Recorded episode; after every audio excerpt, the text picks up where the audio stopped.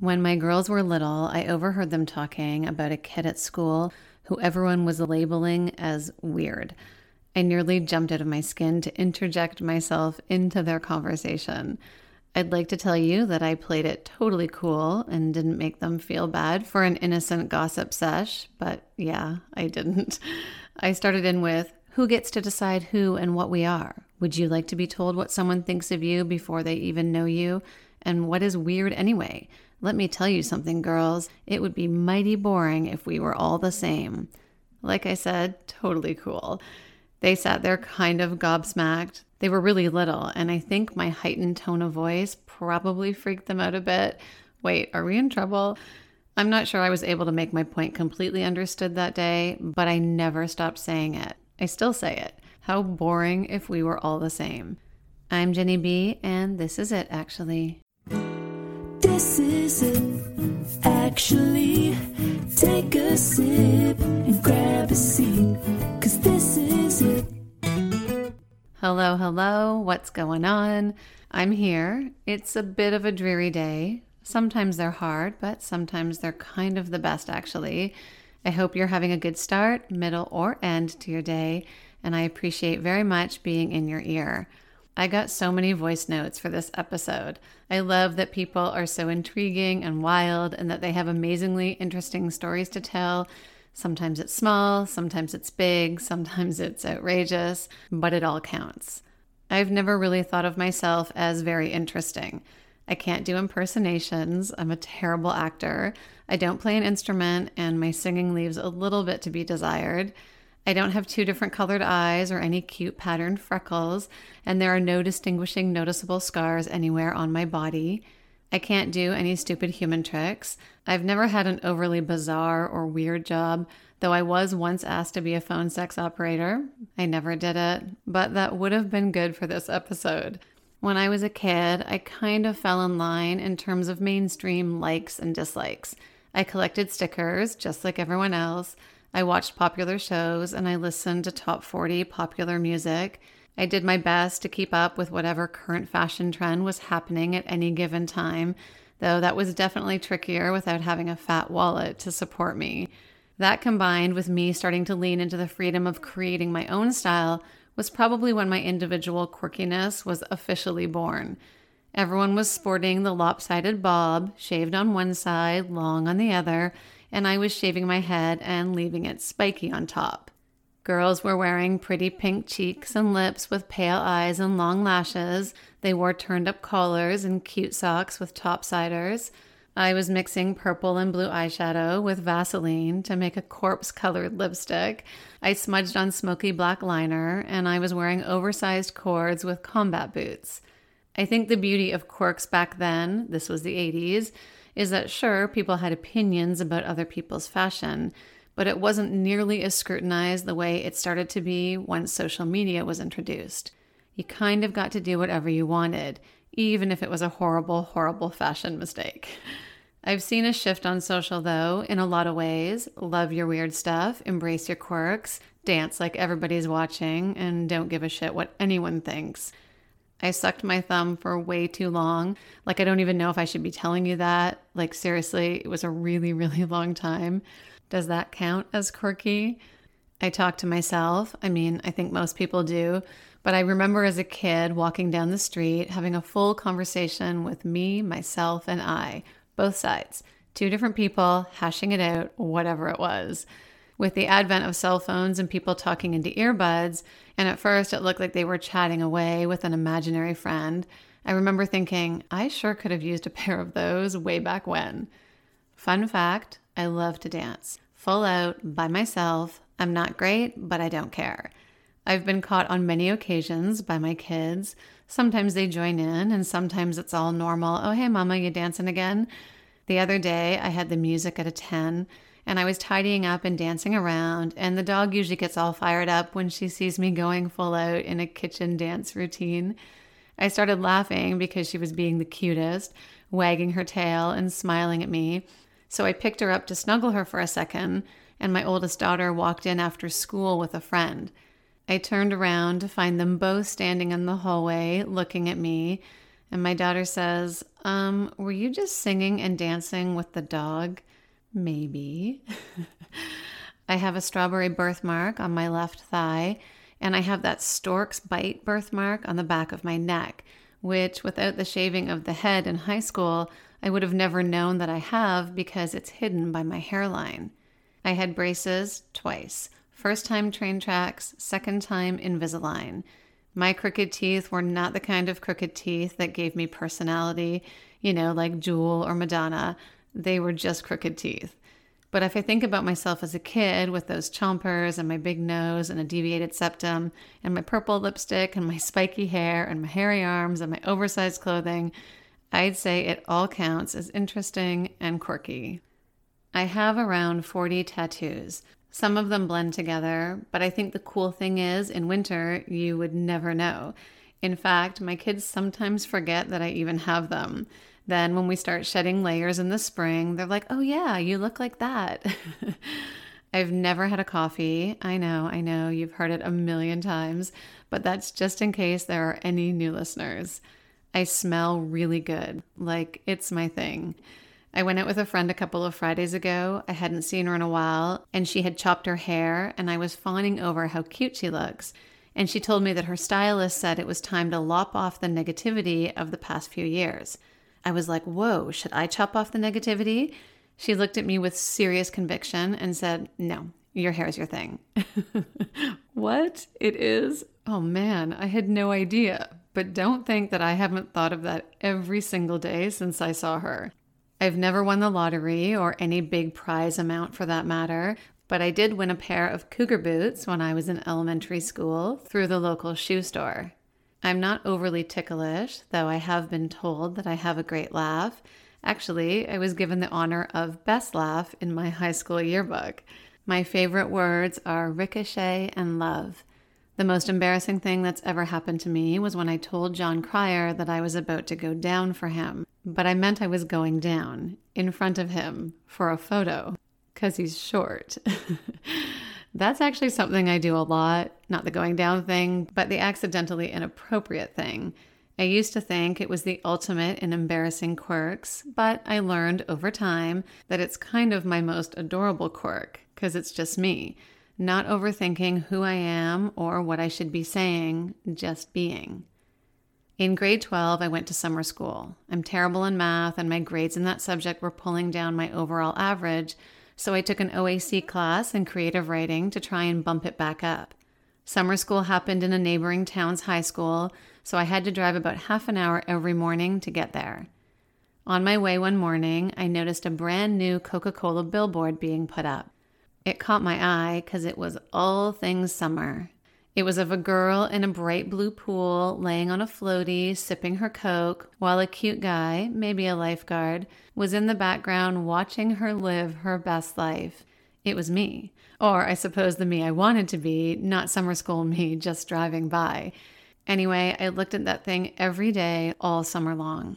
One day, I happened to be in the store with my dad when the Coke driver showed up with his delivery.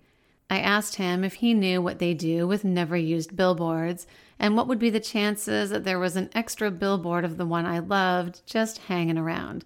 He laughed and said, What for? But then he saw how serious I was and he said he'd ask. A couple of weeks went by, summer school ended, and I sort of forgot about my request. Then one day, Dad yelled into the house and said that something had arrived for me. I went in to see what it was and found a giant cardboard roll leaning up against the ice cream freezer, kind of like how posters are packed, but way bigger and way thicker. It was my billboard. I have no idea how our guy got it or who he had to talk to, but there it was. So, after a lot of measuring and cutting and swearing, I ended up being the only kid in my school, and I suspect far beyond that, to have a Coca Cola billboard as bedroom wallpaper.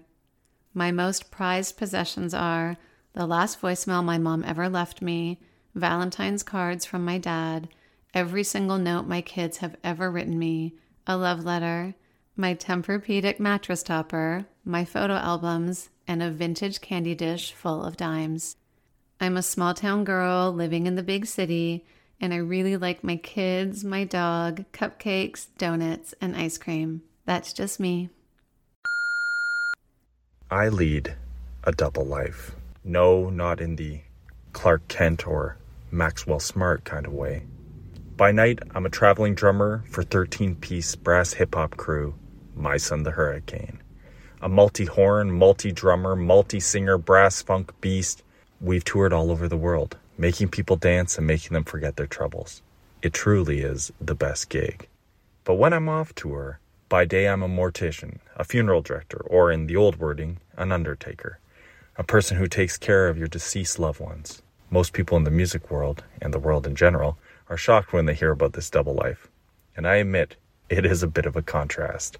Today I want to tell you the story of a random household object, the morgue, tour, and one of Canada's greatest troubadours, and how they all met up one evening. A few years back, I was getting ready to head out on summer tour. For a band like My Son the Hurricane, it's the best time of the year. Each festival is like summer camp. Pulling in, seeing the sea of tour buses and tour vans, seeing the bands whose tours you've missed, and meeting new friends, and of course, the big show on stage. There's nothing better. This is where My Son the Hurricane thrives.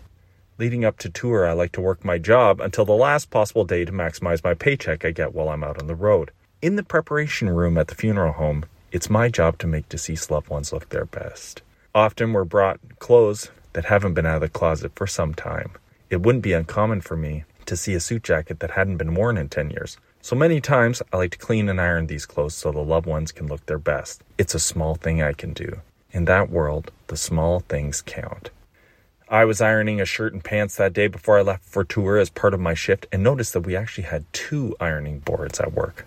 It dawned on me I should take one for tour for the stage costume our bands wear, and for those days when we get to do laundry, it would be nice to press them as well. Another little thing. So I threw it in the tour trailer and promptly forgot about it. A few weeks later, we're deep into tour. Many cities, many provinces, many states, many flights, and I have pressed exactly zero things with this ironing board. But we've been having a wonderful time and we find ourselves performing at a festival with a lot of well known acts. And I found myself sitting backstage on a picnic table when Gord Downie sat down next to me to eat. I said hello. We'd never met, and I asked who he was performing with, as I didn't see the hip's name on the marquee. He was out touring with a different band of his, and they would be playing the main stage of the festival that evening. It was really neat to meet an icon, I promised I'd check out their set and invited him to mine. Then I departed for my own performance. As we performed that afternoon for a full tent, I looked over and I saw him and his band checking out the show. How nice. It was a great mid afternoon dance party in the rain. Truly the best thing for a band. So, this is where it intersects. Later in the evening, I decided to stay behind and watch a few bands. When I saw Gord waving at me as I was walking into the artist area, he asked if his band could borrow our keyboard stand as theirs had broken and for the life of them, they could not find another one at this festival. Not wanting to disappoint, I went searching only to find that our keyboardist had taken their gear back to the hotel a half hour earlier, and it was quite a ways away. I returned with a compromise. Gord, I said, I do not have a keyboard stand, but this should work. I pulled out my funeral home ironing board, and he smiled. His keys player smiled. They both said, This is perfect. I watched the set and would giggle up there seeing my morgue ironing board. A few weeks later, I got home and was watching TV when on the news they were showing that Gord and his band were performing somewhere, and I broke into laughter when they showed a live clip and I saw his keyboard player was still using my ironing board. I guess they thought, if it ain't broke, don't fix it. Tour ended, and as we do in the winter, we hibernate. We work jobs to keep the rent paid. I returned to the funeral home to work. Every time I'd use the other ironing board, I'd smile and look down at it and say, Hey, Maybe next year I'll bring you on tour too. I was just sitting here thinking on the eve of my 40th birthday how far I have come in the last year. Last year, I was dealing with trying to figure out how I was going to support my life if I wasn't going to go back to a hostile and a toxic work environment where I had been bullied for four and a half years. And I had no idea that I was going to leave my job of 26 years once 2022 started. A year ago today, I was sad, a little bit hopeless, dealing with my trauma, and growing and working on my stuff. But I still had no idea what I was going to do. I just knew that I needed to advocate for myself for the first time. And I still didn't know what that would look like. As I lie here on my couch at 10 o'clock at night on the eve of my birthday, a year later, I was just reminiscing about this past year and what has happened and how it's transformed. And in June, I officially left my job of 26 years after being on medical leave without pay from October until August. And I have been going to school since March and have completed my life coaching certification, my general counseling diploma. And I'm just now five weeks into my wellness counseling diploma program. One of the things that I decided that I was going to do was work with people who'd been bullied in their workplace and who didn't know what to do. And that evolved into culture consulting, which has now evolved into most recently being invited to come into an organization to do some sessions on how to recognize when you're being bullied in the workplace. And I would say that a year later, I am overwhelmed. If I were to use the word overwhelmed, I would say I am overwhelmed by how far I have come and how much has become possible and how different my life looks and how I've never been happier and more peaceful and more content to just be, to just be. What happened to me will never happen again to anyone on my watch. Of that, I am certain. When I was in high school, my mom and I started watching Beverly Hills 90210 together. She had watched it when she was a teenager, so when it came onto Netflix, she wanted to show it to me. And when I was a teenager, I also worked at my parents' boating company on Granville Island in Vancouver. And there was one day I remember where I was working at the front desk and there was a customer who was already uh, being spoken to. And then I saw an older gentleman walk into the office, and it took me a couple of seconds before I started to realize that this guy looked familiar, but I couldn't place exactly where I knew him from. And then eventually it hit me that this was Luke Perry, and I was trying to keep my cool, even though inside I was definitely fangirling a lot. He was obviously much older than he was when he was in Beverly Hills 90210, but I still had a picture in my mind of him as this teenager, very attractive, and he had the same features, but just with a scruffy beard. Obviously, he was playing um, a dad on Riverdale, which was why he was in Vancouver. He was filming, and he had an interest in boating, so he had come in. Um, he asked me to show him some of our newer boats in the fleet because he was interested in possibly taking one of his kids out who were around my age, which was funny that I was fangirling about him as a teenager. He was the sweetest guy. He was so nice to me, cool demeanor, just like you see on TV, but such a kind man. He even shook my hand at the end. I was still trying to remain very professional, even though the other customer who had originally come in had also figured out that he was Luke Perry and wanted to take a picture with him. I also wanted to ask to take a picture with him, but for the sake of our company, I felt like that would be unprofessional. But he shook my hand and he thanked me for my time. And then after he left, I promptly went and called my mom and told her what had happened. And she was so happy for me, but so upset that it happened to be one of the days that she wasn't working. But that was a very cool interaction. And when I found out that he passed away not too many years afterwards, I was very sad, but I was very happy to have had the opportunity to meet him in person and have that interaction with him. I was born in Boston, lived there until I was 11, moved to Canada. I'm a dual citizen of both countries, my dad being American, my mom Canadian youngest of three, definitely the black sheep of the family, mainly because of bad decisions. One of the highlights of those decisions is when I decided, I think I was 18 in Montreal, to buy a 1972 Volkswagen Beetle that was basically held together with coat hangers, tape, and string. It was never street legal, it was never properly insured.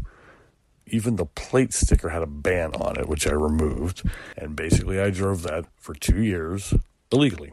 I got pulled over several times, always let off for whatever reason. I have no idea. Probably just dumb luck. I was married for 27 years, recently separated over the last few years. I have five kids. For the most part, don't seem to hate me. And my family history is actually quite interesting. My mother's father started a company in Canada called Pioneer Electronic. He also, having grown up very poor, used to build his own gliders, which he flew. He even built a submersible submarine, which he put his brother in, and it went down and came back up. My dad's side, his father was a writer in New York City, wrote for Cosmo, uh, wrote for the New Yorker, was, I think, the third top bridge player in North America, and even put my father through two years of Harvard grad school betting in poker and bridge. Great uncle Ed Bloch, who was the musical director of the Ed Sullivan Show. Another great uncle who was an industrial photographer, ended up marrying a Haitian princess. No lack of very interesting characters in my family. And I think one of the wildest things was living in Boston before we moved to Canada. We had a crazy interior designer decorate the house, and we're talking gold foil wallpaper, checkered mirrors in bathrooms with butterfly wallpaper, everything you would think is 70s. And that's basically me in a nutshell. I am a 46 year old wife, mother of three amazing kids. I'm a sister, a daughter, a friend. I'm an entrepreneur and a founder, a volunteer, and an advocate. I'm also a rare disease patient. I was diagnosed nine years ago with a rare connective tissue disorder called Ehlers Danlos syndrome. That diagnosis ultimately changed the trajectory of my life. At 38 years old, I was not expecting to have to make some really tough choices. I shut down my business. I took a year to try and get my health in order, um, which ultimately ended up leading me down my new journey. Um, so, my health care is quite complex. It's divided across three hospital jurisdictions and now 11 different specialists. It's a lot to manage, and at times it can feel like a full time job. I was struggling to figure out a way to keep everything together, and I went to my network of people, which luckily was fairly substantial at the time. And I started asking people, you know, how do you guys manage all of this stuff that accompanies living with a complex illness? And everybody said the same thing. We have file folders, we have binders. My one girlfriend whose son has cerebral palsy and had over 200, um, I think 230 specialist appointments in his first year of life. She told me that she had five full binders of his healthcare information and she stopped collecting it before he was five years old. So imagine navigating that. You've got a, a child in a wheelchair and all of these binders that you're bringing with you to every appointment. So I thought there's got to be a better way. I can't, you know, manage this and I know that I'm not the only one living with this problem. So, unfortunately for my husband and my family, rather than taking the pause that I had promised I would take to get my health in order, I ended up opening up a new business. So, I created a digital tool, a web app, and a mobile app that helps people living with a chronic or a complex illness or a disability or acting in a caregiver role manage that journey securely and digitally what I learned through that diagnosis was that yes, a part of my life ended when I lost my health, but a whole new world opened up for me. My perspective changed. My love and joy and gratitude for my family, my friends, just for this life really grew exponentially. And I'm so grateful to have the opportunity to work with and help the groups of people that I do. This is a tip, actually. Be weird, be quirky, be innovative, be interesting. Do the things you want to. Leave the job, start the thing, follow new passions, or even old ones that made you feel scared. Every single thing you've ever done, all the people you've met, and every single offbeat thing that is part of your makeup helps to make up the person you are today. I actually think the alternative is a little weird not being ourselves, that's bananas. I mean, look at Picasso, Einstein, Weird Al, Lady Gaga. If they changed the mold or took a left turn at normal, we likely wouldn't know them. And quite truthfully, I have zero interest in a world without Gaga. Thank you so much to my guests, Rita, Sam, Ian, Kristy, and Danno. You can find everyone tagged in the show description and on my social. I would love you to check them out and give them a follow. I'm at This Is It Actually on Instagram and at Jeni Besworth on Twitter. Stay quirky and weird and interesting. Now go say something nice to someone. This is it. Actually, take a sip and grab a seat. Cause this is it.